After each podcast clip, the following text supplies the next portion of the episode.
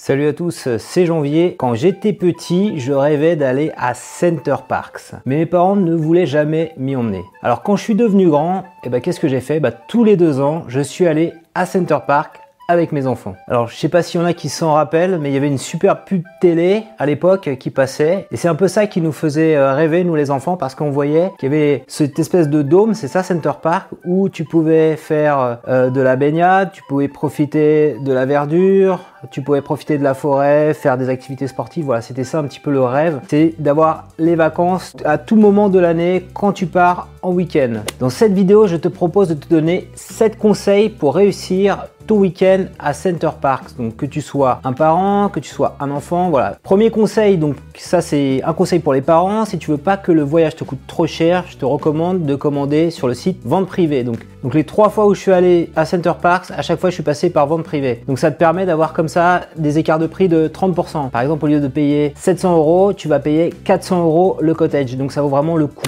Deuxième conseil, tu ramènes de la nourriture et à boire. Donc tu as bien sûr des restaurants à Center Parks, mais ça coûte une blinde et c'est pas forcément très très bon. Voilà. Et euh, donc quand tu vas avoir ton cottage, tu auras tout ce qu'il faut, tout le nécessaire la cuisinière, la plaque chauffante, le micro-ondes, voilà, tu as tout ce qu'il faut pour préparer la cuisine, tu as même un frigo pour stocker la nourriture. Et si tu as oublié pendant ton séjour de ramener de la nourriture, tu peux toujours aller dans le parc, tu as un carrefour. Troisième conseil, n'oublie pas ton maillot de bain, une pièce d'un euro, ça c'est pour le casier de la piscine Aquamundo. Et bien sûr, une serviette de bain.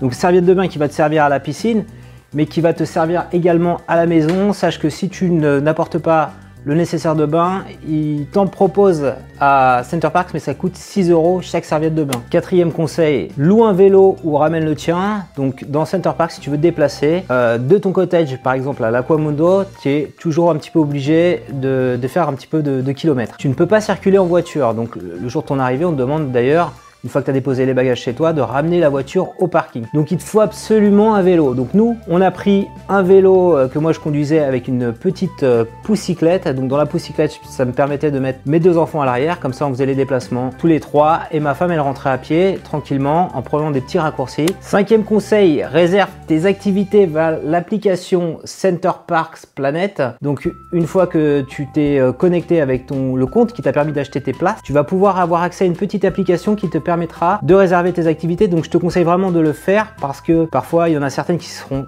très prisé. Donc tu fais depuis l'application, comme ça tu es aux premières loges, aux premières places. Donc nous par exemple, moi j'ai réservé avec cette application, on a fait du pédalo, on a réservé de l'acrobranche, on a réservé aussi du poney pour mes deux enfants et du mini quad pour ma petite fille de 6 ans. Donc il y a un petit tip, si tu utilises l'application, tu as le droit à, je crois, à une activité à moins 50%. Donc nous, on a, bénéficié de ça pour le parcours Wistiti, donc pour le circuit acrobranche qu'a fait ma fille. Donc à Center Park, c'est aussi des spectacles gratuit. Donc euh, au Center Parks des Hauts-de-Bruyère où j'étais en Sologne, il y avait un petit endroit qui s'appelle l'Experience Factory dans lequel on a pu assister durant deux soirées à des spectacles gratuits. Donc on a assisté à, des jeux et à de la danse de Ori et ses amis. Donc c'est deux personnages qui sont là pour animer. Euh, donc des enfants de, moins de 8 ans vont, s'éclater. Ils ont joué au bingo, ils ont dansé. Il y a même mon fils qui a gagné au bingo des livres, un camion de pompiers. Donc c'était vraiment top. Pour les plus grands, à partir de 21h